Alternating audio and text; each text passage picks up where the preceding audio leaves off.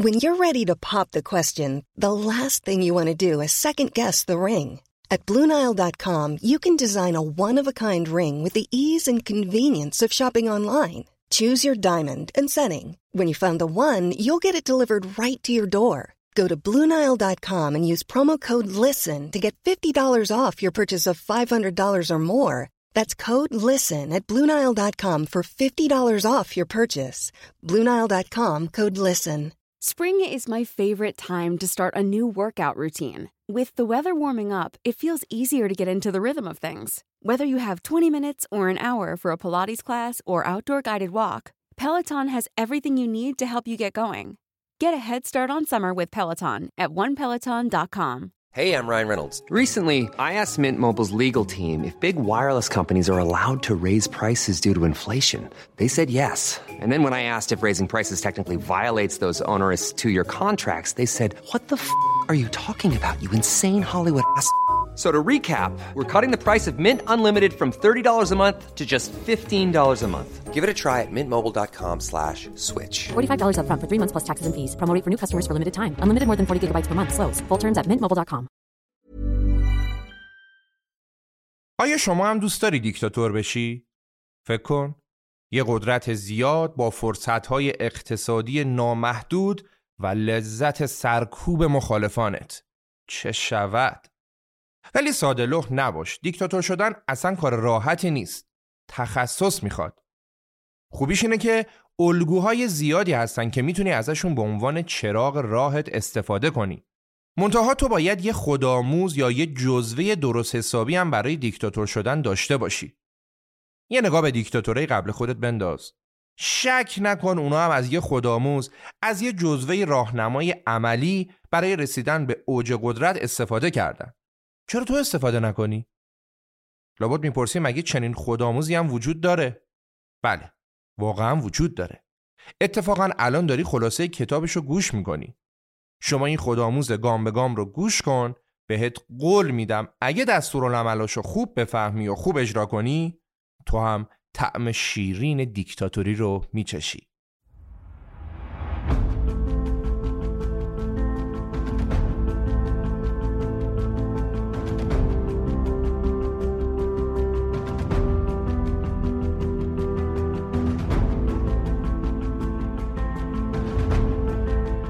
سلام و درود به همراهان عزیز و دوست داشتنی. شما به سیزدهمین قسمت از پادکست رپاپ گوش می‌کنید.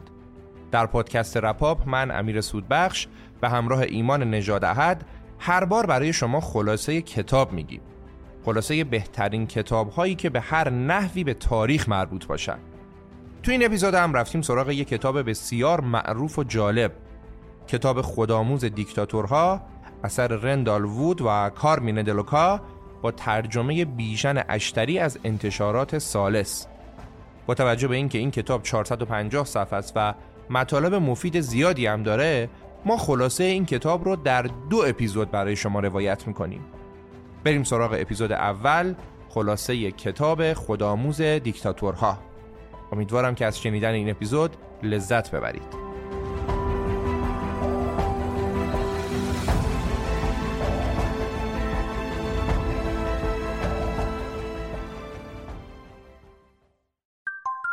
حامی این قسمت نرم افزار CRM داناست.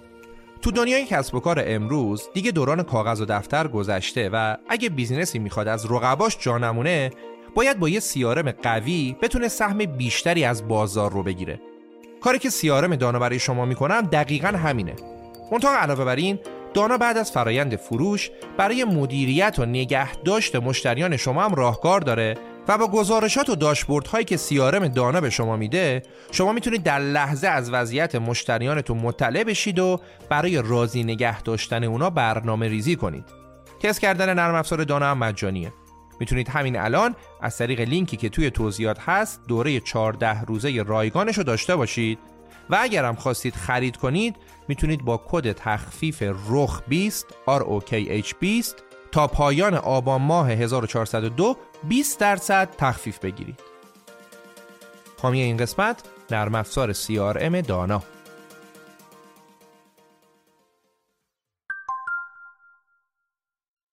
کتاب خودآموز دیکتاتورا یه کتابیه که نصر تنز و خیلی بامزه داره.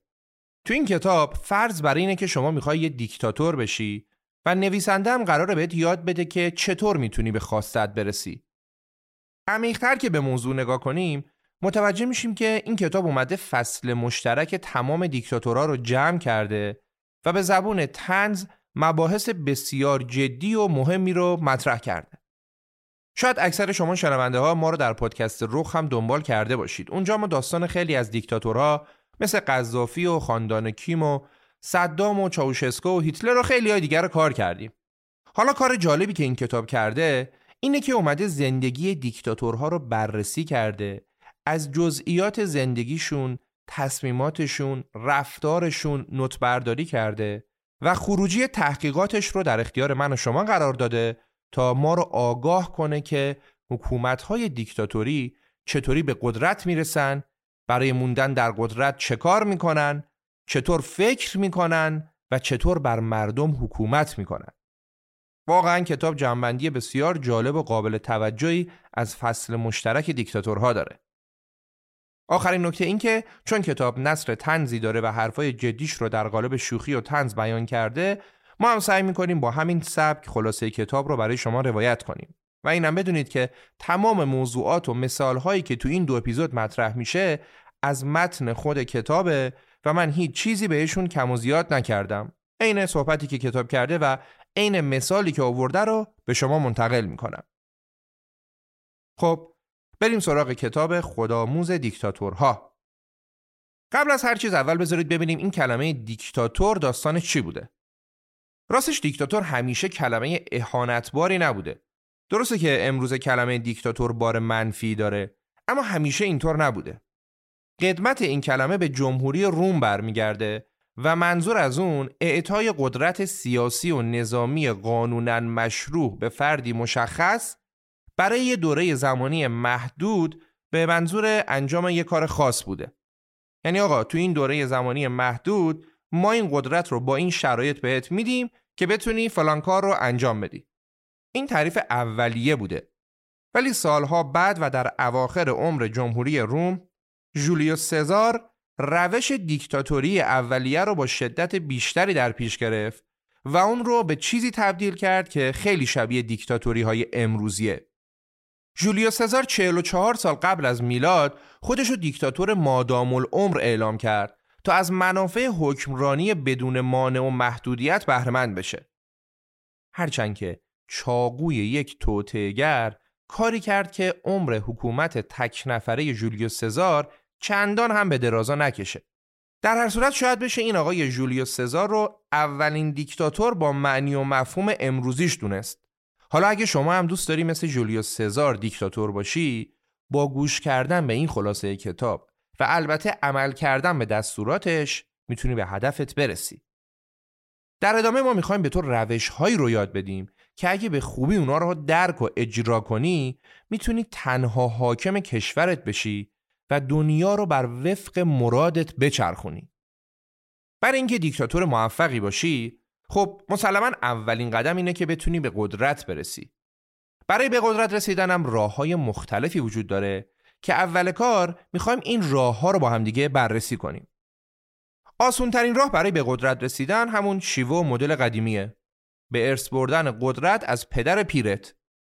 تو این روش فرض بر اینه که پدرت حاکم کشوره و تو هم بعدش قدرت رو به ارث می‌بری و چندین دهه به خوبی و خوشی پدر ملت رو در میاری و بعدش هم یکی از پسرات رو آماده می‌کنی تا تاج حکمرانی رو بعد از تو ایشون بذاره رو سرش. اما حواست باشه که زودتر از موعد مناسب این کار رو نکنی امیر قطر این اشتباه رو کرد و در نتیجه پسرش یعنی جناب ولیعت علیهش کودتا کرد و قدرت رو به دست گرفت توی مورد خاص ولیعت یکم عجله داشت که زودتر شاه بشه ایشون پیش خودش فکر کرد که حالا اومدیم و بابا جونم خواست 50 60 سال دیگه هم زنده بمونه پس بهتر زودتر علیهش کودتا کنم و خودم شاه بشم آدم تا موقعی که جوونه باید از پادشاهیش لذت ببره. بعضی وقتا هم ارتش می‌تونه انتقال قدرت از پدر به پسر رو تسهیل کنه. در کشور توگو از سال 1967 اگناسینگ به ایادما بر صندلی ریاست جمهوری نشست. حکومت ایشون تا سال 2005 برقرار بود و اگه حضرت اسرائیل دخالت نکرده بود همچنان هم ادامه داشت. در پی مرگ یادما ارتش توگو پا پیش گذاشت و قدرت رو به پسر رئیس جمهور مرحوم تحویل داد. تشکر فراوان از بابا و جنرال هاش. یه راه دیگه برای به قدرت رسیدن انتخاباته. اگه بتونی از طریق انتخابات به قدرت برسی فواید و امتیازات زیادی برات داره. درسته که کار پر زحمت و پر چالشیه اما اگه بتونی با هر روش و با هر هزینه از این راه به قدرت برسی بدون که واقعا به زحمتش میارزه. اگه در انتخابات پیروز شدی می‌تونی با یه جست دموکرات منشانه و فروتنانه بگی که من تسلیم اراده ملت کبیرم هستم و مجبورم این وظیفه تاریخی رو در برهه حساس کنونی بپذیرم. بنازم به این همه فروتنی و چشم و دل سیری. علاوه بر این انتخابات موجب خوشحالی آمریکایی و اروپایی هم میشه و دیگه اونا درخواست تغییر رژیمت رو در مجامع جهانی مطرح نمی‌کنن.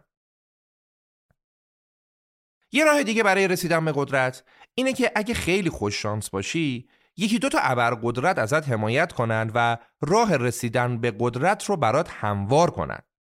فقط باید هوشیار و فرصت طلب باشی.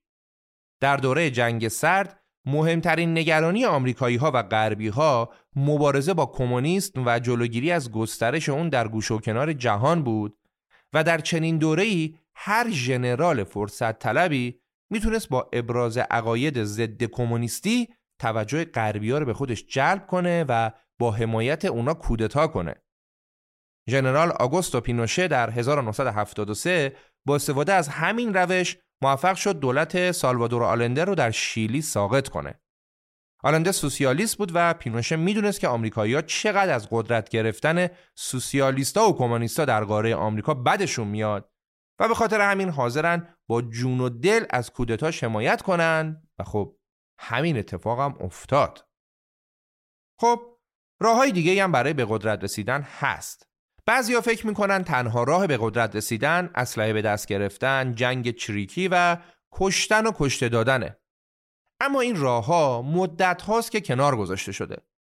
تو حالا به جای اینکه در سنگرهای گلالود خودتو تو گل بپلو کنی می‌تونی خیلی شیک در های چند هزار نفری برای اعضای حزبت که همشون پیرنهای سفید تمیز اتو کشیده تنشونه سخنرانی کنی و یواش یواش به هدف اصلیت یعنی رسیدن به رأس حزب و بعدش هم تصاحب قدرت سیاسی برسی. این راه خیلی بهتر و تمیزتر از جنگ چریکی و کودتاست. نیکولای چاوشسکو نمونه مناسب این مورده. تو اپیزود چاوشسکو در پادکست رخ گفتیم که مردی به نام گیورگیو دژ رهبر حزب شد و چاوشسکو رو کرد معاون خودش. سیزده سال بعد که گیورگیو دژ بر اثر سرطان درگذشت چاوشسکو تونست رهبر حزب کمونیست رومانی و رهبر کشورش بشه کل کاری هم که کرد چهار تا سخنرانی و شعار بود که تو هم می‌تونی این کارو بکنی حالا اگه شما رئیسی داشتی که نمی‌خواست بمیره و همچین سرحال و قبراق بود در این صورت تکلیف چیه؟ جوابش خیلی ساده است تو برای اینکه زودتر به کام دلت برسی باید از اون پشت یه حل کوچولو بدی تا یه حادثه اتفاقی رخ بده فقط یه حل کوچولو تو سربستان ایوان استانبولیچ رئیس جمهور کمونیست این کشور با دو تا گلوله کوچولو ترور شد و میلوشویچ رفیق و همکارش به جاش نشست. میلوشویچ داشتن هر گونه رابطه ای با این قتل رو تکذیب کرد. اما چند سال بعد اسنادی برملا شد که نشون می‌داد قاتلان به فرمان مستقیم میلوشویچ مرتکب این جنایت شده بودند. خب نمی‌تونیم کتمان کنیم که با وجود تمام این روش هایی که گفتیم بعضی وقتها برای قصب قدرت اعمال زور هم ضرورت داره. مخصوصا اگه تو یه ژنرال جاه طلب یا رهبر مخالفان در کشوری باشی که حاکمش دو دستی قدرت رو چسبیده. اون وقت دیگه چاره جز توسل به زور نداری. معمر غذافی سرهنگ 27 ساله‌ای بود که تو ارتش لیبی دنبال یه فرصت مناسب میگشت تا علیه پادشاه لیبی کودتا کنه و وقتی پادشاه رفت به یه سفر خارجی قذافی تشخیص داد که الان دیگه وقتشه کودتا موفقیت آمیز بود و قذافی 42 ساله تونست با مشت آهنین و مغز معیوبش بر لیبی حکومت کنه تو یاد بگیر. در واقع تعداد کودتاهای موفق به قدری زیاده که حتی فهرست کردنشون هم کار سختیه. فقط کافی این رو بدونی که کودتا برای مدت تقریبا سه دهه در آمریکای لاتین عملا تنها شیوه رسیدن به قدرت بود. کودتا ولا غیر. پس توجه داشته باش که به محض اینکه در کاخ رهبر قبلی مستقر شدی باید سری دست به کار بشی تا انقلابت مستحکم بشه و کسی علیه تو کودتا نکنه. بجم همه کاخها و اقامتگاه رهبر قبلی رو مصادره کن همه نهادهای رژیم سابق رو منحل کن سران حکومت سابق و دستگیر رو تیربارون کن و شورای موقت ملی رو به ریاست خودت تشکیل بده و اگه دیکتاتور مهربون و خوشقلبی هستی اعلام کن که به زودی انتخابات برگزار میشه. البته خودت بهتر می‌دونی که این انتخابات هرگز برگزار نمیشه. یا اگرم برگزار بشه نتایجش باید به سود تو باشه. یه چیزی بهت میگم. آویزه گوشت کن. تو از همه مهمتر قویتر و با صلاحیت تری بنیادی ترین اصل دیکتاتوری ایمان راسخ تو به اینه که تو و فقط تو می‌تونی کشورت رو رهبری کنی و مردم کشورت با رهبری هر فرد دیگهی به خاک سیاه میشینن.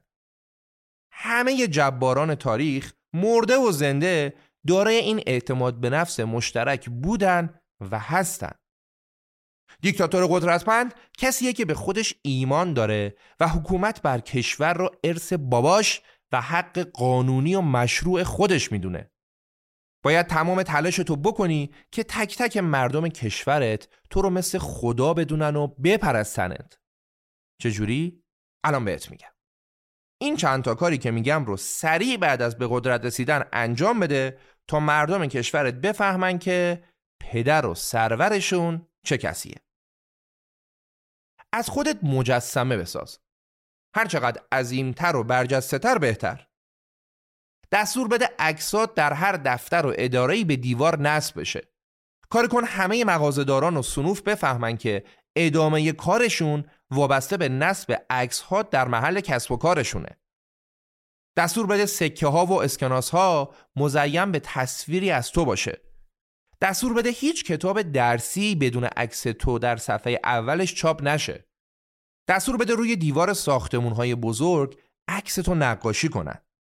اسم خودت رو روی هر چیزی که می‌تونی بذار پارک ها، پل ها، ورزشگاه ها، مدارس، دانشگاه ها، محله ها و حتی دریاچه ها ایدی امین دیکتاتور اوگاندا نام دریاچه ادوارد رو به دریاچه ایدی امین تغییر داد.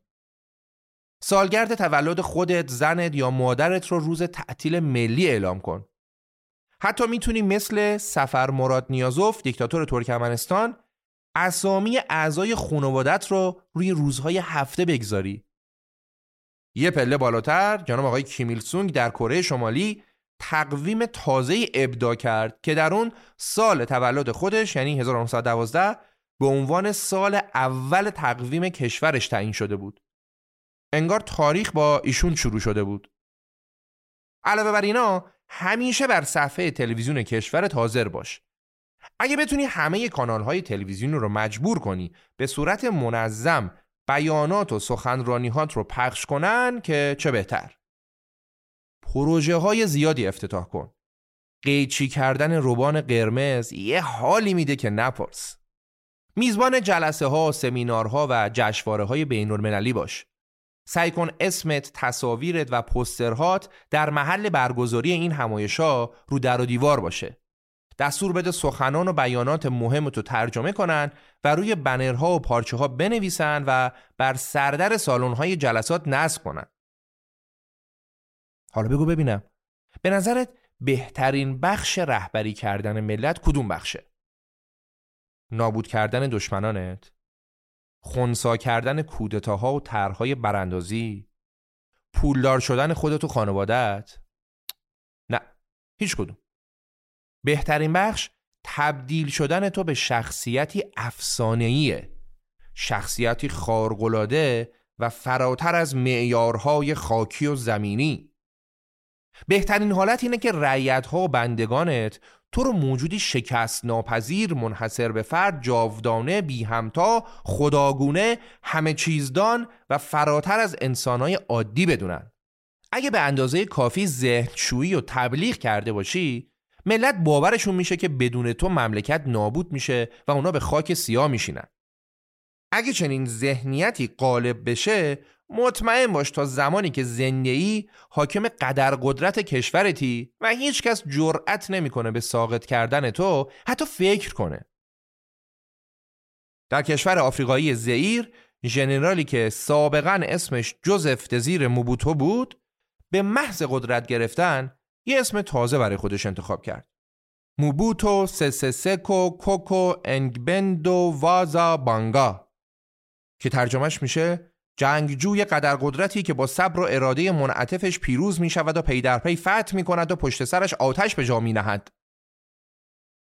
اسم زیبا و با مسماییه. ولی خب یکم تایپ کردنش سخته. و راستش اگه بخوای خودتو معرفی کنی هم ممکنه طرف مقابلت هنگ کنه. یه مثال دیگه یحیی جامه هستش.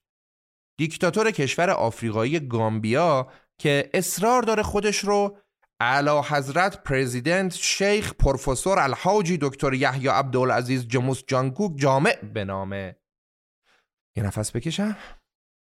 بگذریم از اینکه جناب پروفسور به زحمت قادر به خوندن و نوشتنه.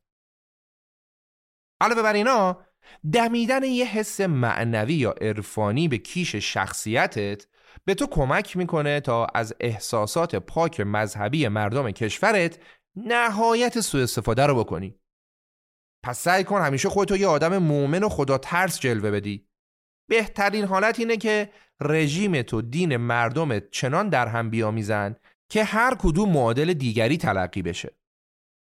واسی یادت باشه که دیدار با رهبران غربی هم برات خوبه. اگه بتونی با اونا دیدار کنی و کنارشون عکس یادگاری بگیری به مردم کشورت این پیام رو دادی که ببینید همه دنیا منو قبول دارن. به روزنامه ها و رسانه های کشورت هم دستور بده دیدارهات با رهبران خارجی و به ویژه رهبران غربی رو حسابی پوشش خبری بدن. همش هم سر مردمت منت بذار که من این همه کار و خستگی رو فقط به خاطر شماست که تحمل می‌کنم. آلفرد رو اشتروسنر رئیس جمهور دیکتاتور پاراگوئه همیشه گلایه می‌کرد که اگه دست خودم بود دوست داشتم به جای رئیس جمهور بودن بازنشسته می شدم و می‌رفتم شکار و ماهیگیری. اما چه کنم که مردم به من نیاز دارن؟ خب فکر می‌کنی الان با این چیزایی که بهت یاد دادیم خیلی می‌دونی؟ نه هنوز خیلی مونده. تو حتی اصلی ترین اصل رو هنوز یاد نگرفتی. اصلی ترین اصل چیه؟ ایدئولوژی. تو باید بتونی برای خودت یه ایدئولوژی علم کنی.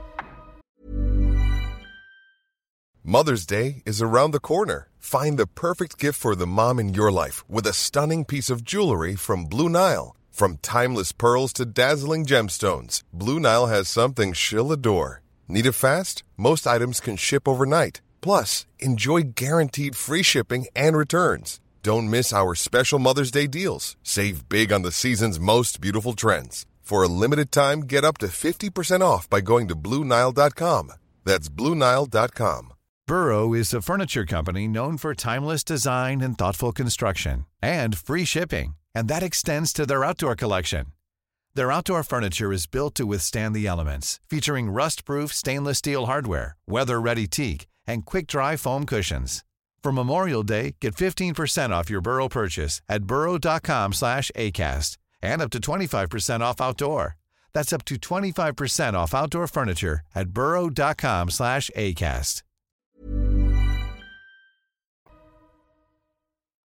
اگه بتونی یه ایدئولوژی ملی و مردمی برای خودت درست کنی شانس اینو داری که هم مدعی نظم جهانی تازه‌ای بشی هم در داخل کشورت برنامه هات رو راحت پیش ببری. خوبی این راهکار پیش بردن اهداف شخصیت زیر عنوان یه آرمان مقدسه. اینطوری مردم کشورت تو رو تجسم ایدئولوژیت و ایدئولوژیت رو تجسم تو می‌دونن و این یعنی زدن وسط خال. کیمیلسونگ یه ایدئولوژی سیاسی مارکسیس لنینیستی به اسم جوچه درست کرد. یادتونه دیگه تو داستان خاندان کیم در کره شمالی در پادکست رخ کاملا دربارهش صحبت کردیم. رژیم کره شمالی ایدئولوژی جوچه رو اینطوری توصیف کرد. اندیشه جامع و فراگیر که پاسخ کاملی است به هر پرسشی که در نبرد آزادی بخش ملی و نبرد رهایی بخش طبقاتی در مسیر ساختن سوسیالیسم و کمونیسم مطرح می شود. معمر غذافی در لیبی با نوشتن کتاب سبز این کار رو کرد. این کتاب درباره سیاست، اقتصاد و همه چیز و هر چیزه. از مذرات مرغداری مکانیزه گرفته تا اهمیت داشتن ماشین شخصی در دوره قذافی درباره کتاب سبز مزخرف ایشون بیش از 140 رساله دانشگاهی چاپ و منتشر شد. ایدئولوژی می‌تونه اصالتگراهی هم باشه. دیکتاتور زئیر دستور داد که از این پس مردم به جای آقا یا خانوم باید همدیگر رو شهروند خطاب کنند.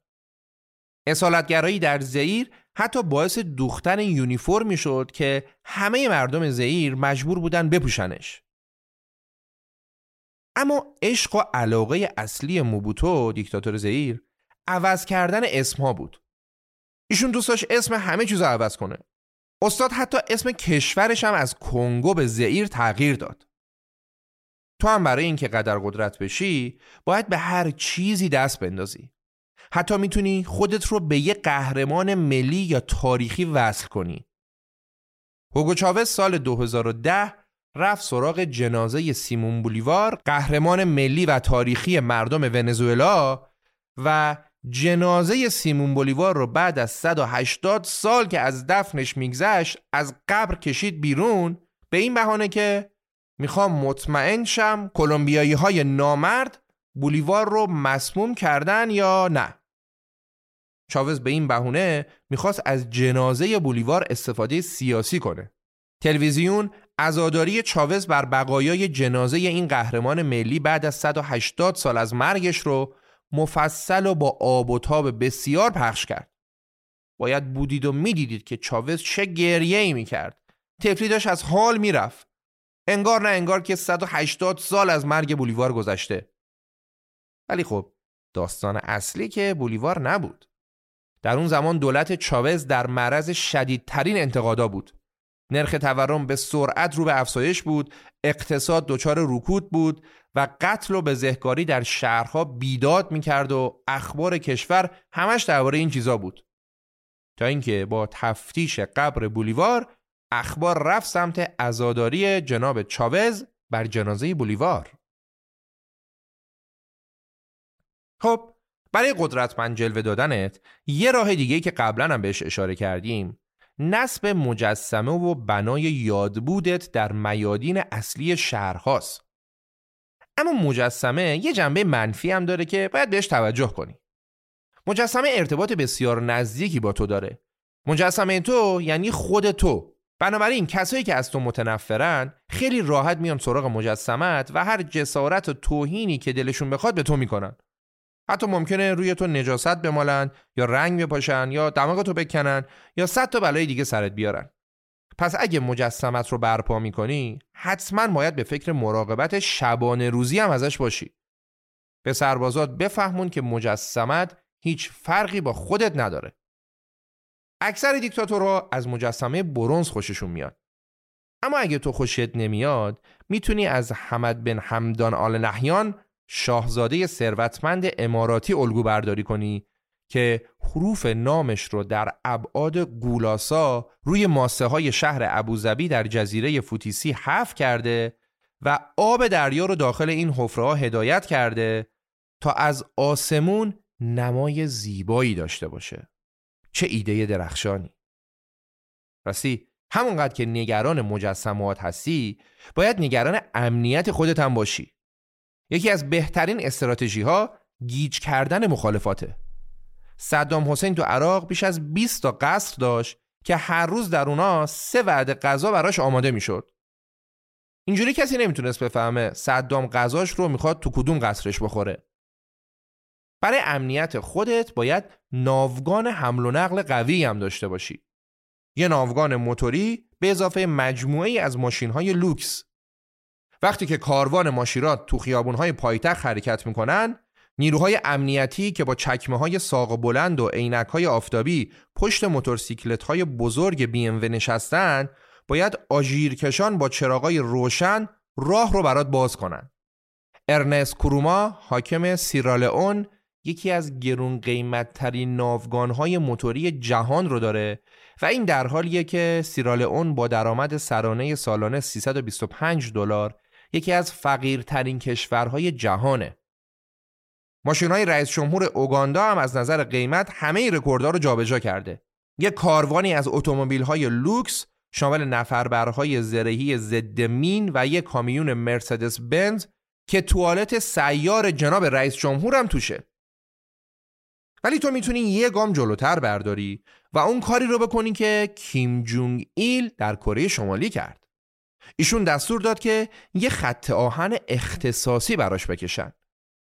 یه شبکه ریلی با 19 تا ایستگاه خصوصی به جرام رهبر این امکان رو می‌داد که با راحتی و آسایش کامل و بدون اینکه مجبور به دیدن قیافه های عبوس و شاکی ملتش باشه به قصرها و ویلاهاش رفت آمد کنه. حالا دیگه انتخاب با خودت. موضوع بعدی توانایی های جنسی و فضایل مردونه که باید داشته باشی. راستش اگه یه زن هستی و می‌خوای دیکتاتور بشی خیلی شانس زیادی نداری چون من که دیکتاتور زن نمی‌شناسم دیکتاتور باید مرد باشه یه مرد با توانایی های خاص توانایی خاص نداری؟ خب بسازش تلویزیون اوگاندا بارها کلیپی از ایدی امین پخش کرد که اونو در حال مسابقه شنا نشون می‌داد.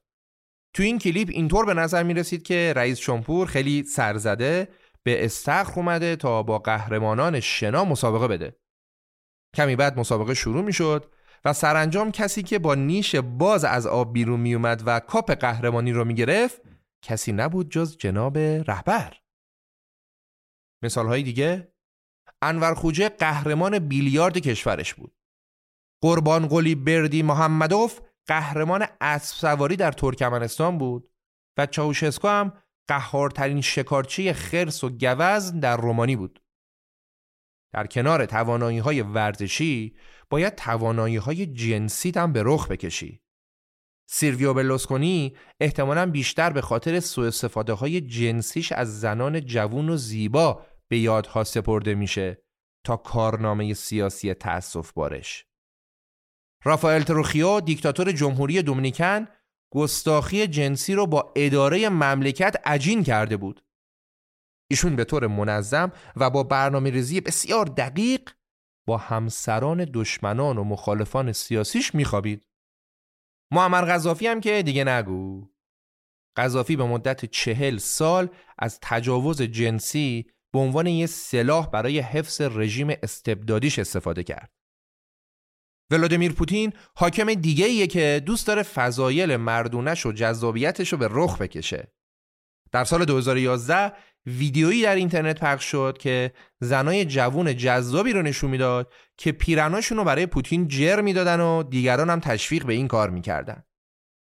یه تقویم دوازده صفحه‌ای هم درست کردن که تو هر صفحهش یه دانشجوی دختر زیبارو با لباس نه چندان مناسب بود که زیر عکسش نوشته شده بود من عاشقت هستم ولادیمیر ولادیمیروویچ قربانگلی بردی محمدوف رئیس جمهور مادام العمر ترکمنستان هم در الگو برداری از برادر بزرگترش پوتین در آوریل 2012 به محل برگزاری نخستین مسابقه اتومبیل رانی در ترکمنستان رفت و یهو از سر هوس تصمیم گرفت لباس و کلاه مخصوص راننده های مسابقه رو بپوشه و با اونا مسابقه بده.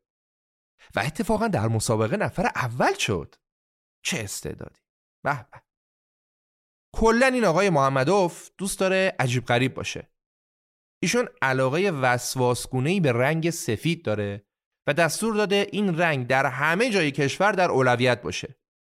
یه روز از سال رو هم به افتخار نژاد اسب مورد علاقش تعطیل عمومی اعلام کرده. خب عجیب و غریب بودنم برای خودش محبوبیت و معروف شدن میاره دیگه.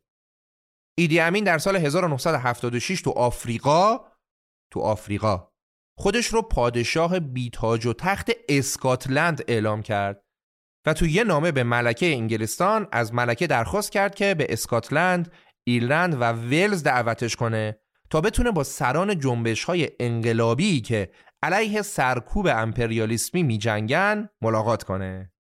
گویا این آقای ایدی امین شیطون بلا پیامی هم به این شهر برای ملکه الیزابت فرستاده.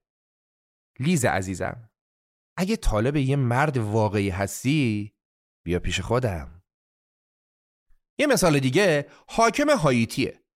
حاکم هاییتی احترام زیادی برای عدد 22 قائل بود و اعتقاد داشت که در روز 22 هر ماه ارواح وودو از ایشون محافظت می‌کنن.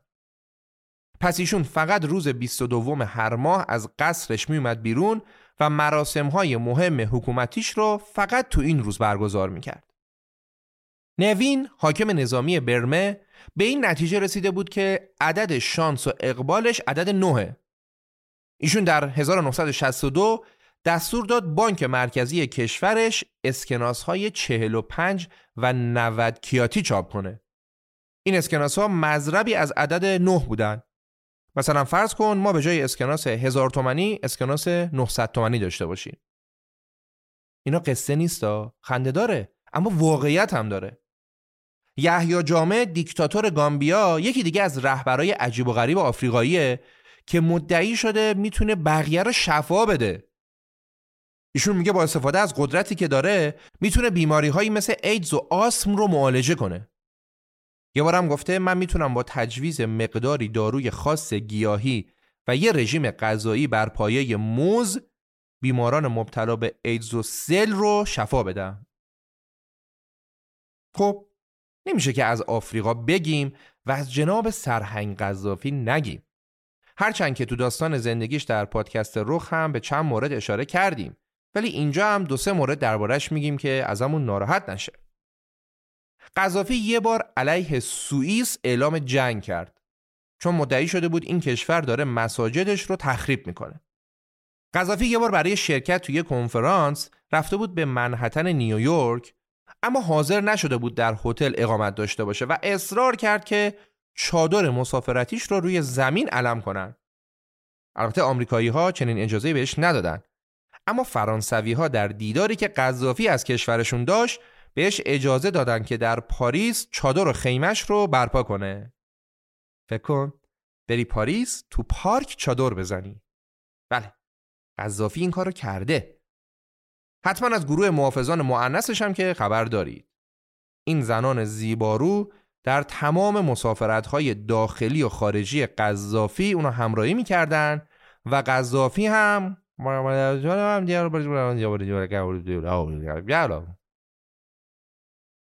درباره دیکتاتور شدن داریم میگیم ولی باید حواسمون به همسر دیکتاتور هم باشه اغلب اوقات همسر یه دیکتاتور از مرکز توجهات دور میمونه و به شوهرش اجازه میده کارشو به تنهایی پیش ببره.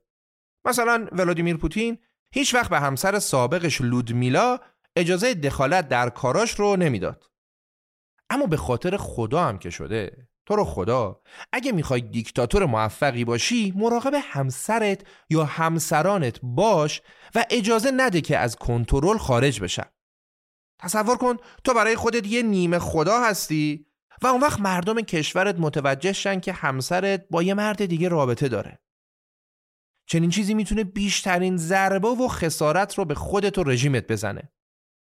کار زمانی بدتر میشه که همسرت با مردی در ارتباط باشه که اون مرد یکی از مقامهای بلند مرتبه رژیمت باشه. علا حضرت مسواتی سوم در کشور آفریقایی سوازیلند وقتی فهمید همسر دوازدهمش با وزیر دادگستری کابینش رابطه داره واقعا دلش شکست. به خصوص اینکه ماجرا علنی شده بود و مردم هم متوجه داستان شده بودن.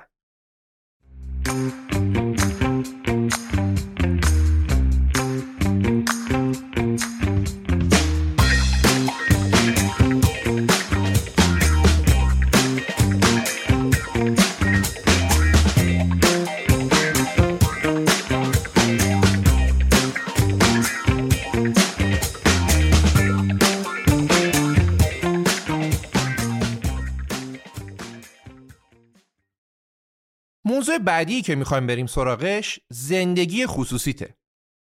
مردم کشورت حتما متوجه شدن که کشورشون جای خیلی بدی برای زندگی کردنه.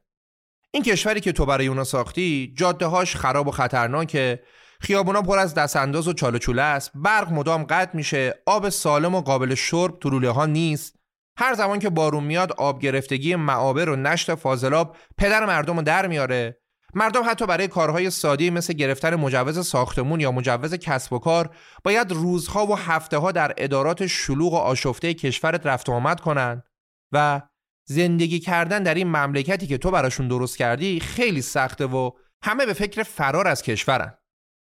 اما تو جناب دیکتاتور مجبور نیستی مثل توده های مردم رنج بکشی. سران رژیمت، وزیرات، کارگزاران و حامیانت هم مجبور نیستن رنج بکشن. چاپلوسایی که از صبح تا شب منتظرم ببینن جنابالی چه فرمایشی کردی تا انجامش بدن و در ازای این کارشون تا شب مشغول چاپیدن بیتونمال هستن اونا هم نباید رنج بکشن. اینا پایه و اساس حکومت تو تشکیل میدن. پس باید خوب بخورن خوب زندگی کنن و از انواع و اقسام خدمات رایگان آموزشی درمانی و غیره بهرهمند باشن. تو به وضع مردم توجهی نکن و به جاش به خانوادت خوب برس و از اونجا که نظام آموزشی کشورت به دلیل کمبود بودجه و ضعف مدیریت وضعش افتضاحه بچه ها و نوهات هم برای تحصیل بفرست به آمریکا و اروپا. برای آینده خانوادت هم زمین خاری کن و خارج از کشور حتما حساب بانکی باز کن. صرف داشتن پول نقد ارزاد نمی‌کنه. پس بهترین کار همون زمین خاریه سوهارتو دیکتاتور اندونزی در دوران حکمرانیش بین 15 تا 35 میلیارد دلار اختلاس کرد. سازمان شفافیت بین الملل ضمن اعلام این مبلغ گفت که این آقای سوهارتو فاسدترین رهبر سیاسی جهانه. ولادیمیر پوتین هم تا تونسته برای روز مبادا تهیه و تدارک دیده. در نشریه آلمانی دایولت یه تحقیرگر سیاسی روسی مدعی شده که پوتین طی دوران ریاست جمهوریش بیش از چهل میلیارد دلار ثروت جمع کرده. با وجود این باید مراقب زیادی روی های خانوادت هم باشی.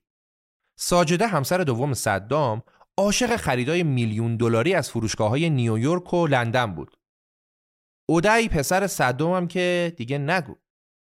اگه ویدیو یوتیوبش رو ندیدی همین الان برو تو توضیحات روی لینکش کلیک کن ببین چه جونوری بوده. ایشون به خرید ماشین های گرون قیمت و لوکس هم علاقه خاصی داشت و اونقدر پول بابت این موضوع داد که دیگه گندش در اومد.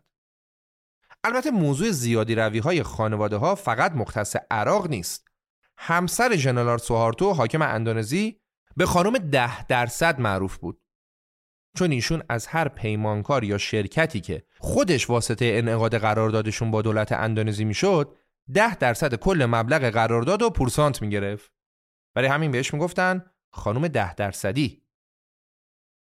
خب بریم سر موضوع بعدی. تو باید یاد بگیری که هیچ توهینی رو تحمل نکنی. از هیچ کسی فرمان نبری و به حرف کسی گوش نکنی. اگه روت میشه در تلویزیون با زشترین کلمات مخالفای خودتو فوش بارون کن. از هوگو چاوز یاد بگیر که از پشت تریبون مجمع عمومی سازمان ملل اول یه فوش آبداری به جورج دبلیو بوش رئیس جمهور آمریکا داد بعدم گفت که سازمان ملل متحد سیستم ناکارآمد و بیارزشیه هوگو چاوز انقدر حرف زد که پادشاه اسپانیا که کنارش نشسته بود طاقت نیاورد و بهش گفت که تو چرا خفه نمیشی؟ ولی پادشاه اسپانیا رو ولش کن. تو یاد بگیر که حرف حرف خودت باشه و به دموکراسی و این سوسول بازی ها هم توجهی نکن. از موبوتو سسسکو حاکم زئیر یاد بگیر که گفت دموکراسی برای آفریقا خوب نیست. تمام. اصلا دموکراسی یه هوس زودگذره. اما دیکتاتوری هنری در حال پیشرفته. تو یاد بگیر که دم از حفظ و سیانت از اصول دموکراتیک بزنی اما در عمل نظام دیکتاتوری مطلوبت رو برپا کنی تو باید گرگی باشی در لباس میش تو خیلی آسون می‌تونی در کشور دموکراسی و انتخابات داشته باشی. اما در این حال ذات اصلی رژیمت دیکتاتوری باشه. می‌پرسی چطوری؟ ما اینجاییم که بهت یاد بدیم. اول بیا دموکراسی رو از نو تعریف کن. برای شروع تا می‌تونی دایره بحث رو گسترده تر و متنوع تر کن. می‌تونی بگی دموکراسی یه پدیده غربیه و دموکراسی غربی با دموکراسی بومی که تو در کشورت داری متفاوته. بگذریم از اینکه دموکراسی بومی اصطلاح بی ربط و بی پایه‌ایه.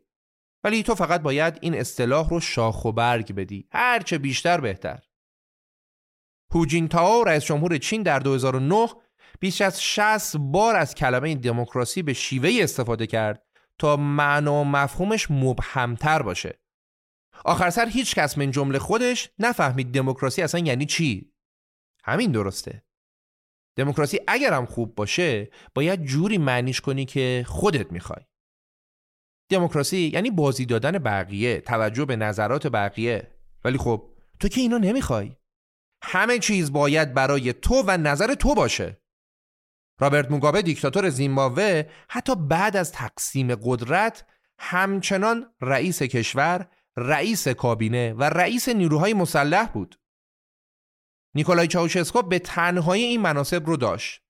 رهبر کشور، رهبر حزب کمونیست رومانی، فرمانده نیروهای مسلح، رئیس شورای عالی اقتصادی و توسعه اجتماعی، رئیس شورای ملی کارگران و رئیس جبهه متحد دموکراتیک سوسیالیستی. موبوتو سسسکو در زئیر یه قدم رفت جلوتر و حکومت تک نفرش رو تبدیل به یکی از اصول قانون اساسی کشورش کرد. به این ترتیب در قانون اساسی زئیر درد شد که استاد تجسم کشور زئیره و همه تصمیماتی که ایشون می‌گیره و اجرا می‌کنه باید معاف از هر گونه تحقیق و تفحص باشه. اینا رو گفتیم. ولی بدون که هر دیکتاتوری برای حکومت کردن به دولت یا کابینه هم نیاز داره تو به گروه قوی از حامیانت نیاز داری. تو باید شکم اینا رو خوب سیر کنی و بهترین روش برای این کار توزیع مشاغل دولتی بین اوناست. اما یادت باشه که این وزارت خونه سازی ها و استخدام ها باعث ورم کردن دولتت نشه. چاره ای نیست اما حداقل مطمئن شو که این تازه استخدام شده ها در ازای لطفی که به اونا کردی به تو وفادار میمونن و در تظاهرات فرمایشی به نفع تو شرکت می‌کنن. اگه اونا به این وظایف عمل کنن دیگه مهم نیست که کل روز رو در دفتر کارشون چرت بزنن و قهوه بخورن. تو به چیزی که می‌خواستی رسیدی و مابقیش هم مهم نیست. در ضمن تو این ادارات و وزارتخونه ها هیچ وزیر و صاحب منصبی نباید فکر کنه که پست و منصبش دائمیه. تو باید طوری رفتار کنی که وزیرات هر لحظه انتظار برکناریشون رو داشته باشن. گاهی وقتا لازم میشه آدم بیلیاقتی رو در جایگاه مهمی استفاده کنی تا به وقتش گناه همه نقایص و کمبودها رو بندازی گردنش در خصوص این موضوع مثالها زیادن مثلا دولت هوگو چاوز در فاصله سالهای 1999 تا 2008 در مدت تقریبا 10 سال 6 تا معاون اول رئیس جمهور، 9 تا وزیر امور خارجه، 12 تا رئیس دفتر رئیس جمهور، 7 تا وزیر دارایی، 9 تا وزیر صنعت، 6 تا وزیر بهداشت و 7 تا وزیر زیرساخت عوض کرد. در نظام دیکتاتوری تنها کسی که همیشه سر جای خودشه و عوض نمیشه شخص شخیص دیکتاتوره ولا غیر.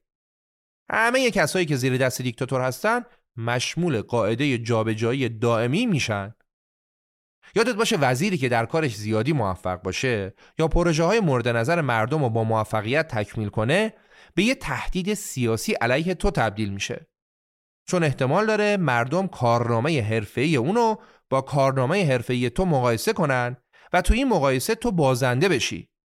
پس حواست باشه هیچ وزیر یا صاحب منصبی اونقدر موفق و محبوب نشه که برات شاخ بشه. به دستگاه قضایی رژیمت هم توجه ویژه‌ای داشته باش. چون که زد و بندها و کسافتکاری های سیاسیت به تفسیرهای هوشمندانه از قوانین نیازمنده که این کار کار دستگاه قضاییه. مفهوم حکومت تک نفره باید بیش از هر جای دیگه‌ای در نظام قضایی مستاق داشته باشه. علاوه بر دستگاه قضایی، جای دیگه‌ای که خیلی مهمه مجلس شورای ملیه. توی حالت مطلوب مجلس یا کنگره مثل یه مهر پلاستیکی باید همه تصمیمات تو تایید کنه و به تصمیماتت وجهه قانونی بده. نماینده ها باید مطیع و سربراه باشن و قوانین مورد نظرت رو بدون هیچ چونه چرایی تصویب کنن. همین. هوگو چاوز که تا 2010 مجلس مطیع و رامی رو در اختیار داشت ناگهان با مجلس تازه‌ای روبرو شد که اکثریتشون افتاده بود دست اپوزیسیون.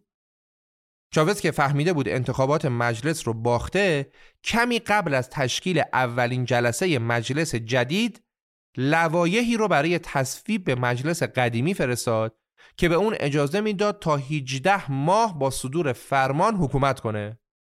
علاوه بر این در قانون تازه اومده بود که مجلس جدید از این پس حق نداره که بیش از چهار روز در ماه جلسه تشکیل بده. همه کمیسیون های مجلس جدید از این پس باید زیر نظر دولت یعنی قوه مجریه کار کنن. سخنرانی هر نماینده نباید بیشتر از 15 دقیقه باشه. تصمیم درباره پخش یا عدم پخش تلویزیونی مذاکرات مجلس فقط به عهده دولته و فقط کانالهای تلویزیونی دولتی حق پخش این مذاکرات رو دارن و هیچ نماینده حق نداره بعد از پیروزی در انتخابات و ورود به مجلس حزبش رو عوض کنه. این مورد آخر برای این بود که بعضیا تو حزب هوگو چاوز بودن ولی وقتی می‌رفتن تو مجلس حزبشون رو عوض می‌کردن. بله جناب دیکتاتور اینطوری تونست به مجلس نافرمون افسار ببنده. توجه کن که اگه قانون اساسی خوب و مناسب نوشته شده باشه می‌تونه قدرت حزب در مجلس تحکیم و تضمین بشه. یه مثال می‌زنیم. در برمه نظامیان حاکم قانون اساسی رو تصویب کرده بودند که در اون مقرر شده بود حداقل 50 درصد کرسی های نماینده ها باید متعلق به ارتش باشه. بله. طبق نص سریح قانون 50 درصد کرسی های نماینده ها باید متعلق به ارتش باشه و قانون هم که قانون دیگه باید اجرا بشه. راستی تو باید به وزارت امور خارجه و سفارت خونوات هم توجه داشته باشی.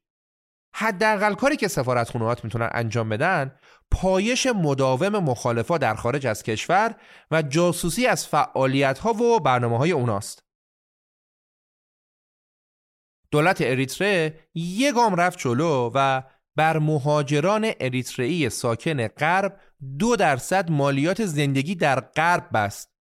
و تازه اونا رو تهدید کرد که اگه مثل بچه آدم به سفارتخونه های اریتره مراجعه نکنن و مالیاتشون رو پرداخت نکنن خونواده هاشون در داخل کشور با خطر محاکمه و زندان روبرو میشن. چیز دیگه که باید حواست باشه محدودیت های زمانی دوره ریاست جمهوریته تو رئیس مملکتی و بهترین حالت اینه که طبق قانون اساسی هیچ محدودیت زمانی برای حکومت کردن نداشته باشی و در واقع حکومتت مادام العمر باشه. اما اگه در قانون اساسی کشورت گفته شده که رئیس جمهور حق نداره بیش از دو دوره متوالی سر کار باشه باید دست به کار بشی و این قانون ظالمانه رو اصلاح کنی. و یا اینکه مثل پوتین قانون رو دور بزنی. پوتین دو دوره رئیس جمهور بود بعد معاونش شد رئیس جمهور و بعد دوباره خودش. هیچ کس هم نتونست اعتراض آنچنانی بکنه و رسانه هم صداشون بریده شد. کلا در کشوری که تو حاکمش هستی رسانه های آزاد هیچ جایگاهی نباید داشته باشن. در کشورت باید تک صدایی حاکم باشه. تو اینطوری می‌تونی هر کاری رو به نام قانون انجام بدی. مثلا زمین های کشاورزی رو در مناطق مرزی کشور مصادره کنی و نام قانونت رو قانون امنیت مرزی بذاری. یا اگه می‌خوای خدمت در ارتش رو اجباری کنی می‌تونی اسمش رو بذاری قانون دفاع ملی یا اگه می‌خوای رسانه های کشورتو وادار به سکوت کنی اسمشو بذار قانون امنیت ملی توجه داشته باش که تو احتمالاً با سختی و زحمت راهت رو به رأس حرم قدرت باز کردی و برای رهبر شدن مجبور به جنگیدن بودی. خب اینجا هر چیزی که گفتیم بیشتر مربوط می‌شد به نحوه به قدرت رسیدن و اقدامات مقدماتی. تازه باید یاد بگیری چطور روی تناب قدرت باقی بمونی و بتونی قدرتت رو حفظ کنی. باید بدونی که سختترین بخش کارت تازه شروع شده.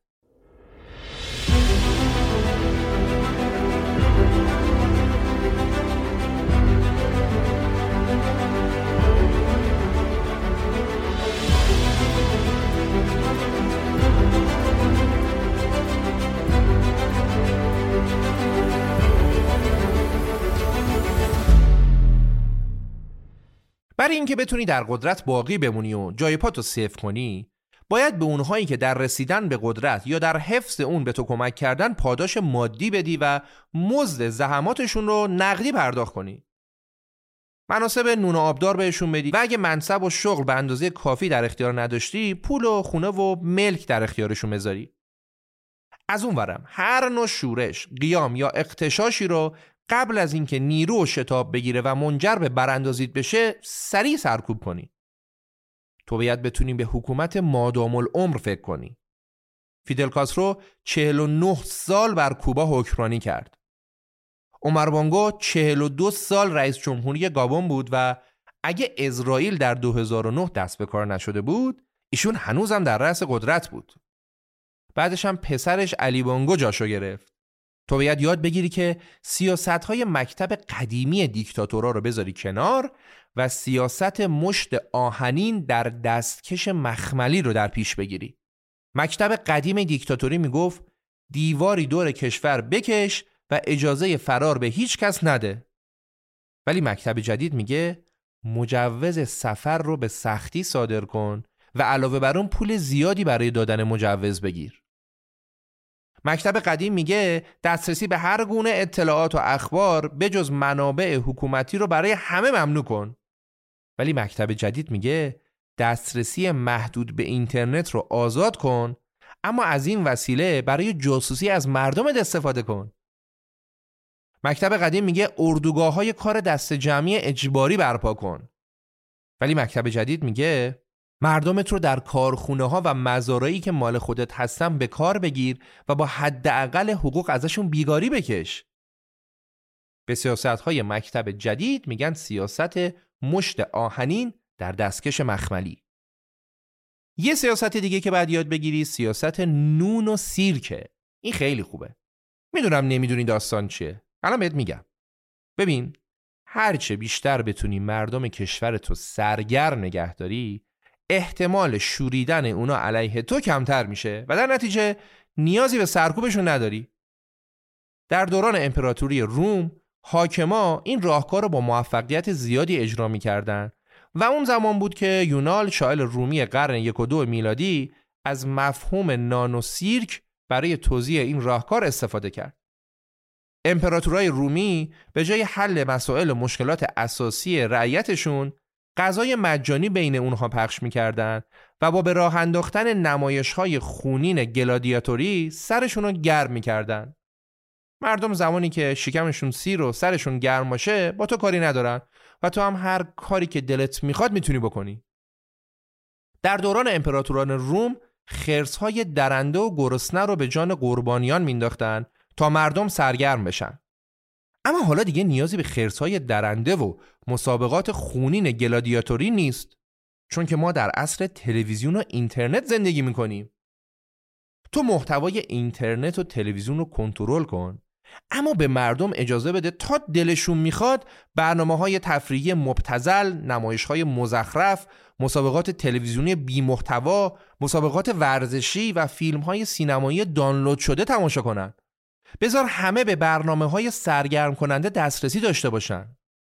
بله شاید این اجازه تو منجر به نقض قوانین کپی رایت و دانلودهای غیر مجاز بشه. اما اصلا مهم نیست. کی اهمیت میده به این چیزا؟ تو این کارا رو بکن و بعد بیس کنار و با شگفتی تمام تماشا کن چطور مردم کشورت به سرعت برق و باد رام و آروم میشن و دیگه درباره سیاست نق نمی‌زنن. فقط حواست باشه که امکان دسترسی به سایت ها و کانال های سیاسی نداشته باشن. شاید اینقدر خوش شانس باشی که سیاست نون و سیرک جواب بده و مردم حتی بعد از مرگ هم ستایشت کنن. مثل اسکندر کبیر و آگوستوس سزار که از دسته همین دیکتاتورهای ملکوتی بودن. البته که به پای رهبر عزیز کره شمالی نمی‌رسن. به این گزارش که از تلویزیون دولتی کره شمالی بعد از مرگ کیم جونگ ایل رهبر 69 ساله کره شمالی پخش شد توجه کن.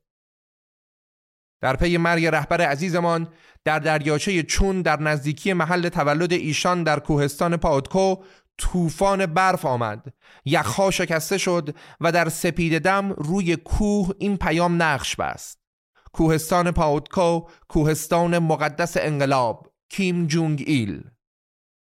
این پیام تا طلوع آفتاب روی کوه بود.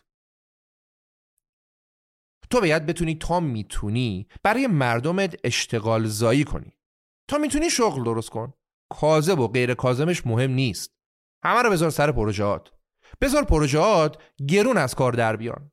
اما حسنش اینه که می‌تونی پول بخور و نمیری در جیب آدم کوچولوهات یعنی همون ملت شریفت بذاری. هیچ اهمیتی نداره که احداث جاده به جای یه سال ده سال زمان ببره و هزینهش هم بشه 15 برابر. مهم اینه که مردم صاحب شغل و کار بشن. اگرم دیدی دچار مشکل اقتصادی شدی همین چیزو بنداز گردن استعمارگران خارجی و دشمنان امپریالیست کشورت. به مردم بگو که تو عاشق فقرا و محرومان کشورت هستی اما سازمان های بین المللی از فقرا و محرومان متنفرن و کمر به نابودی اونا بستن. اگه می‌خوای یا نیاز داری که شخصا نقش ولی نعمت و ارباب توده ها رو بازی کنی می‌تونی از راهکارهای پوپولیستی هم استفاده کنی. اگه می‌خوای چنین دیکتاتوری باشی باید تلاش زیادی کنی تا رژیمت رو طلایه‌دار یه انقلاب مردمی که رسالتش رفع خطاها و توطئه های نخبگان سیاسی سابق سیاستمداران غرب زده سابق و ثروتمندان زالو صفت سابقه نشون بدی. رمز برقراری یه حکومت پوپولیستی خیلی ساده است. باید توده های مردم کشورت رو با توضیح مستقیم هدایای کم اهمیت بین اونها وامدار محبت های خودت کنی. باید به اصطلاح نمکگیرشون کنی و سرشون منت بذاری. دولت نیکاراگوئه به جای برنامه های رفاهی و بهداشتی زمین اسکیت به فقرای نیکاراگوئه اهدا کرد. ایده ساختن زمین اسکیت در نیکاراگوئه از آن همسر قدرتمند دنیل اورتگا بود. بانوی اول نیکاراگوئه که بودجه ساخت این زمین را از حسابهای شخصی اعلام نشده خودش تأمین کرده بود گفت که این پارک و زمین اسکیت برای بچه هاست چون بچه ها برای شاد زیستن زاده شدن و همه بچه ها حق دارن که اسکیت روی یخ رو یاد بگیرن. واقعیتش این بود که همه بچه های نیکاراگوئه قبل از حق اسکیت حق داشتن که گهگاه غذا هم بخورن که خب گیرشون نمیومد اما آقای رئیس جمهور همسرش گوش شنوایی برای این نوع حرفا نداشتن. اونا هدفشون چیز دیگه ای بود. یادت باشه که پرداخت یارانه مستقیم به مردم هم اهمیت زیادی داره. تو با این کار می‌تونی برای مدت کوتاهی حداقل رضایتشون رو جلب کنی. و اما یه موضوع خیلی خیلی مهم دیگه که باید در اولویت کارهات باشه. ایجاد فرهنگ ترس. تو باید فرهنگ ترس رو بر جامعت حاکم کنی. فرهنگ ترس یه نوع سبک زندگیه که در اون تک تک مردم از دهقان و کارگر تا کارمند و دانشجو با ترس از تو و معمورانت زندگی می‌کنن. در چنین جامعه فرد هر کاری حاضر بکنه که به سرنوشت شوم دچار نشه. آدما رو خوب بترسون و بعد ببین چطور به خاطر اینکه صرفا اونا رو زنده نگه داشتی و یه شغل و نونی به اونا دادی ازت تشکر می‌کنن. اگه تو کارت رو به بهترین شکل انجام بدی هیچ همسر و پسری هنگام ناپدید شدن شوهر و پدر خانواده واکنشی جز پچپچ نامفهوم در گوش همدیگه نشون نخواهند داد. به مردمت بفهمون که فقط تو عامل حفظ تمامیت ارزی کشوری. مدام به مردم بگو عراق بعد از سرنگونی صدام عملا تجزیه شد و جنگ‌های و سر کشور رو فرا گرفت. یا مردم لیبی بعد از سرنگونی معمر قذافی دیکتاتور هیچ وقت روی آرامش به خودشون ندیدن. این نمونه ها رو مدام به مردم کشور یادآوری کن تا بفهمن که در صورت ساقط شدنت به چه سرنوشت شومی دچار میشن. از شنود خودی علیه غیر خودی هم غافل نشو کارشناسا معتقدند که 10 تا 20 درصد جمعیت لیبی برای رژیم قذافی خبرچینی می‌کردن. اونا در ازای دریافت پول به صورت مرتب درباره حرفها و فعالیت‌های همسایه‌ها، اقوام، آشنایان و همکارانشون گزارش های دقیق تهیه می‌کردن و به تشکیلات اطلاعاتی و امنیتی رژیم می‌دادن. هر وقت چنین فضای ترس و سوء ظنی بر جامعه حاکم باشه سازماندهی اپوزیسیون به یک کار بسیار مشکل و چه بسا ناممکن تبدیل میشه.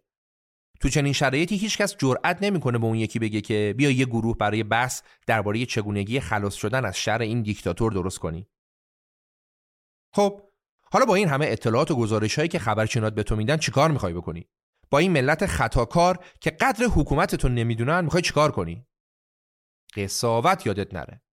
قصاوت هنر سلطانه. برای متوقف کردن آدم های یاقی ترسوندنشون به تنهایی کفایت نمی‌کنه. بعضی از زنان و مردان شجاعت زیادی دارن کسایی هستن که از مرگ نمیترسن. اما حتی بین اونا هم افرادی دیده میشه که از شکنجه، بیآبرویی یا تحقیر میترسن. پس قصاوت و بیرحمی یادت نره. قصاوت در اوگاندای ایدی امین در دهه 1970 بازی روز بود. اعمال خشونت پنهان و غیر علنی در ذات ایدی امین نبود. جنازای قربانیا در رود نیل قوتور و اجساد اونا از شاخه‌های درختها آویزون بود. این جنازه ها حامل پیام های نمادینی درباره جدیت کارزار ترور و وحشت دیکتاتور بود. امین به صورت علنی و آشکار از نیروهای ارتش برای گسترش خشونت و ترس در جامعه استفاده می کرد و در واقع تکیهگاه اصلیش اونا بودند. گینه استوایی ارائه کننده نمونه دیگری از همین راهکاره. گزارشگر ویژه سازمان ملل متحد در موضوع شکنجه و نقض حقوق بشر بعد از سفر به گینه استوایی به خبرنگار روزنامه نیویورک تایمز گفت که در گینه استوایی شکنجه اونقدر رایج و عادیه که شکنجهگرا حتی به خودشون زحمت مخفی کردن وسایل شکنجه هم نمیدن. ابزار شکنجه همونجا روی میز ولو شده. سازمان امنیت کشور مصر پلیس مخفی بدنام و مخوف حسنی مبارک هم در مواجهه با مخالفا و نیروهای اپوزیسیون به شکلی نظاممند از شکنجه استفاده می‌کرد. موقعی که مبارک مجبور به کنارگیری از قدرت شد، شاهدا پا پیش گذاشتن و داستانهای شلاق خوردن، کتک خوردن، آویزون شدن و وصل کردن الکترودهای برقی به آلت تناسلیشون رو برملا کردند. در حکومت ترس ایدی امین حتی خارجی ها هم بدون اینکه هیچ جرمی مرتکب شده باشند دستگیر و زندانی می شدن تا برای مردم روشن شه که حکومتشون اونقدر قدرت داره که هیچ پروایی از زندانی کردن خارجی ها نداره. تو هم اگه همین رویه رو در پیش بگیری سرانجام به مرحله می‌رسی که می‌بینی مردم کشورت بدون اینکه تو رژیمت مرتکب عمل سرکوبگرانه شده باشی ازت میترسن. به این مرحله میگیم نهادینه شدن ترس در جامعه. اگه به این مرحله رسیدی یعنی در کارت کاملا موفق بودی. خب اگه برای بعضی ترس جواب نداد برو سراغ حذف هدفمند. حذف هدفمند مخالفا راهکار مناسبی برای ارعاب جامعه و به ویژه ارعاب نیروهای اپوزیسیونه. قطعا بعد از کشتن یکی از مخالفانت بعضیا در داخل و خارج پای تو رو وسط می‌کشن و انگشت اتهام میاد به سمت تو. ولی اصلا نگران نباش. این سر و صداها نه تنها مضر نیست خیلی هم مفیده. اینطوری بقیه هم ازت میترسن. ماجرای لیتویننکو در روسیه در 2006 نمونه خوبیه. لیتویننکو به دلیل سابقه کاریش اطلاعات زیادی درباره جنگ روسیه علیه مردم چچن داشت و کم کم شروع کرده بود به نشر این اطلاعات و از جمله مدعی شده بود که دولت روسیه یعنی آقای پوتین برای اینکه بهونه‌ای برای آغاز جنگ علیه چچنیا داشته باشه اقدام به بمبگذاری های تروریستی کرده و بعدش اومده مسلمون های افراط‌گرای چچنی رو عامل این بمبگذاری ها معرفی کرده. یکم بعد از نشر این ادعاها لیتویننکو بر اثر آلوده شدن به مقدار بالایی از ماده رادیواکتیوی پولونیوم کشته شد. خیلی ها انگشت اتهام رو به سمت سازمان اطلاعاتی و امنیتی روسیه گرفتن و عوامل این سازمان رو قاتلان لیتویننکو اعلام کردند. اما هیچ مدرک و سندی که این ادعا رو ثابت کنه پیدا نشد. ولی خب این اعدام علنی پیام بسیار روشنی برای مخالفا و منتقدان پرسر و صدای رژیم ولادیمیر پوتین داشت. پیامم این بود. قبل از اینکه دهنتون رو باز کنید، حتما به عواقب وحشتناک حرفی که می‌خواید بزنید خوب فکر کنید. بعد از مرگ لیتویننکو روزنامه‌نگار و پژوهشگری به نام آنا پالیتکوفسکیا به شکل مرموزی به قتل رسید و شرکت بزرگ نفتی یوکوس اویل که رئیسش از منتقدان صریح پوتین بود منحل شد. همه این حوادث باعث شیوع ترس بین کسایی شد که از سیاستهای رژیم روسیه انتقاد داشتند.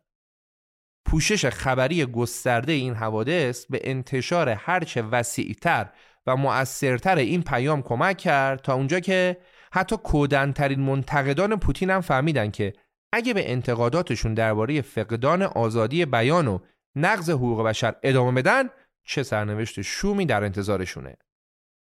با جا انداختن این طرز فکر آدما میرن سمت خودسانسوری. خودسانسوری مطلوب ترین حالته. بهترین کار اینه که مردم کشورت رو جوری بترسونی که خودشون به این نتیجه برسن که عقایدشون رو باید پیش خودشون نگه دارن و دهنشون رو همیشه باید بسته نگه دارن. فکرشو بکن. یه ملتی رو تربیت کردی که حتی در خلوت خونهاشون هم جرأت نمی‌کنن بدون اعمال سانسور فکر کنن یا حرف بزنن. و اما آخرین موضوع برای قسمت اول این اپیزود نحوه برخورد با دشمنان و احزاب دیگه است. دیکتاتور بودن یعنی بازداشتن مردم از جمع شدن دور هم و جلوگیری از تشکیل حزب و گروه. تو نباید هیچ وقت اجازه تشکیل سازمان های مردم نهاد و نمی‌دونم انجیو و نهادهای دیگه جامعه مدنی رو بدی.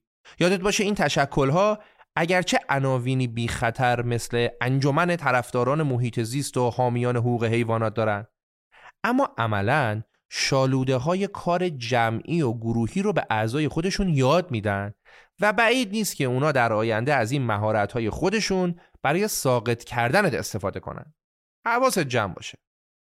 اصلا اگه می‌تونی سعی کن جامعه رو نظامی کنی. راحت. نظامی کردن جامعه سازوکار ساده ای داره. چند تا عمل مفید وجود داره که باید اونا رو یاد بگیری و به کار ببندی. خدمت نظام وظیفه باید اجباری باشه. زندگی پادگانی باید ترویج و تبلیغ بشه و آموزش نظامی در مدارس باید اجباری باشه. رسانه های تحت کنترل دولت باید فرهنگ نظامیگری رو در قالب فیلم، سریال، نمایش، موسیقی و غیره تبلیغ کنند. تقویم کشور باید بر اساس مناسبت های نظامی تنظیم بشه و اعیاد بزرگ ملی باید در پیوند با ارتش و نظامیا باشه و دانش آموزان مدارس هم باید ملزم به پوشیدن یونیفرم باشند. کره شمالی نظامی ترین کشور جهان در دههای اخیر بوده و بیشترین بودجه سرانه نظامی رو در جهان داره. در کره شمالی تنها راه برای زنده موندن پیوستن به ارتشه. چون حداقل در ارتش یه نون برای خوردن و سرپناهی برای گرم شدن و یونیفرمی برای برهنه نموندن پیدا میشه. و بیدلیل نیست که ارتش کره شمالی بیشترین سرباز رو در بین ارتشهای جهان داره.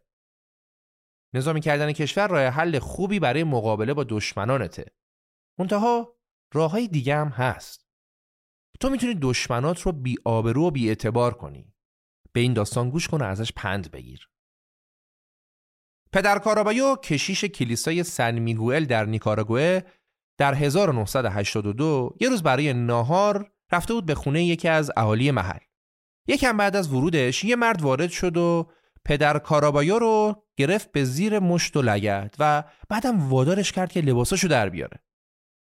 کمی بعد پلیس رژیم کمونیستی ساندینیست از راه رسید و پدر کارابایو رو در حالی که لخت و اور بود از خونه کشید بیرون و برد کلانتری. جالب اینه که روزنامه نگارا و عکاسا هم در صحنه حضور داشتن تا از این ماجرا عکس و خبر و گزارش بگیرن. روزنامه های تحت کنترل رژیم روز بعد با چاپ عکس از کشیش لخت مدعی شدن که کشیش تو اون خونه مشغول لوات بوده. پدر کارابایو قبل از این ماجرا منتقد سریح ارتگا و رژیم کمونیستیش بود ولی بعد چنان بیآبرو شد که دیگه حرفش خریدار نداشت. پس بیآبرو کردن هم یه روشه. روش دیگه دستگیری و زندانی کردن دشمناته. دشمنات رو دستگیر و زندانی کن. این دیگه خیلی ساده است. بعضی وقتا دشمنات رو زندانی کن تا متوجه بشن مبارزه با رژیم هزینه داره. ولی باید هدف اصلیت از زندانی کردن دشمنانت زهر چشم گرفتن از اونایی باشه که بیرون از زندان به فکر توطعه چینی علیه تو هستن. زندان هم جواب نداد از تیمارستان هم می‌تونی استفاده کنی. دشمنات رو تو تیمارستان بستری کن. این سنت زیبا و پسندیده بعد از فروپاشی شوروی همچنان در جمهوری های سابق شوروی رایجه. سردبیر مجله‌ای در جمهوری تاجیکستان به دلیل عبور از خط قرمزهای سیاسی از کار برکنار رو به تیمارستانی در اشقابات منتقل شد تا در اونجا مداوا بشه. ماموران امنیتی شاپوداکوف فعال مردنی در تاجیکستان رو چهل و دو روز به زور در تیمارستان بستری کردند. اگه دستگیری و شکنجه و تیمارستان جواب نداد برو سراغ خانواده های دشمنانت. بعضی دشمنات هیچ ترسی از کشته شدن ندارن اما از رنج کشیدن اعضای خانوادهشون میترسن. در آلمان هیتلری در دهه 1930 فریتز گارلیچ روزنامه‌نگار شجاعی که مقالات انتقادی تندی علیه هیتلر مینوشت به دستور نیروهای اس اس کشته شد. کمی بعد آدمای هیتلر عینک آغشته به خون گارلیچ رو برای همسر رنج کشیدش فرستادن. توی مورد دیگه تشکیلات امنیتی آلفرد و اشتروسنر در پاراگوئه نوار ضبط شده ای رو برای معلم مدرسه فرستادن که حاوی جیغهای همسر این معلم در حین شکنجه شدن بود. خلاصه هر کاری می‌تونی بکن که نیروهای اپوزیسیون نابود بشن و نظام تک حزبی خودت فقط حاکم باشه. مثل رژیم کاسرو در کوبا. حزب کمونیست کوبا به عنوان تنها حزب قانونی و مشروع این کشور سر کار بود و فعالیت تمام احزاب دیگه غیرقانونی بود.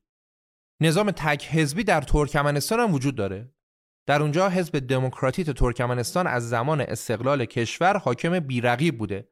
انقدی هم بیرقیب بوده که رهبر ترکمنستان در 2012 به این نتیجه رسید که نظام تک حزبی وجاهت چندانی نداره پس به مردم گفت که قصد داره دو تا حزب جدید یکی طرفدار دهقانا و یکی هم طرفدار تجارت تأسیس کنه حزب حاکم ترکمنستان بهتر از هر کسی می‌دونست که این دو حزب جدید نه اختیاری از خودشون دارن و نه جرأت هیچ اعتراضی علیه سیاست های حاکم رو دارن فقط این چند تا حزب قرار بود توهمی از یک کشور چند حزبی و دموکرات رو در ذهن مردم ایجاد کنند.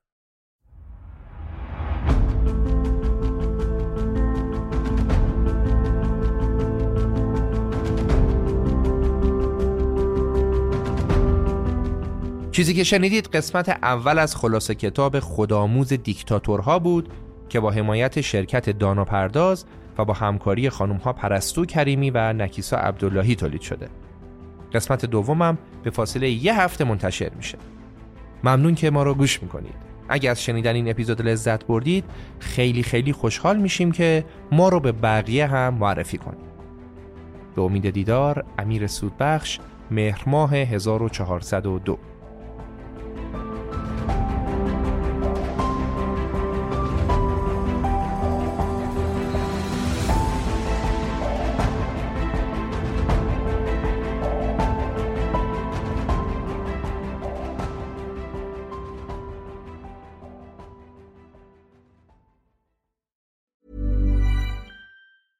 Hey, it's Danny Pellegrino from Everything Iconic. Ready to upgrade your style game without blowing your budget? Check out Quince. They've got all the good stuff shirts and polos, activewear, and fine leather goods, all at 50 to 80% less than other high end brands. And the best part? They're all about safe, ethical, and responsible manufacturing. Get that luxury vibe without the luxury price tag.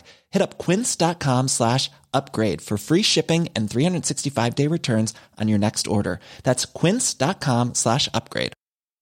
Hey, it's Paige DeSorbo from Giggly Squad. High quality fashion without the price tag. Say hello to Quince. I'm snagging high-end essentials like cozy cashmere sweaters, sleek leather jackets, fine jewelry, and so much more. With Quince being 50 to 80% less than similar brands. And they partner with factories that prioritize safe, ethical, and responsible manufacturing. I love that.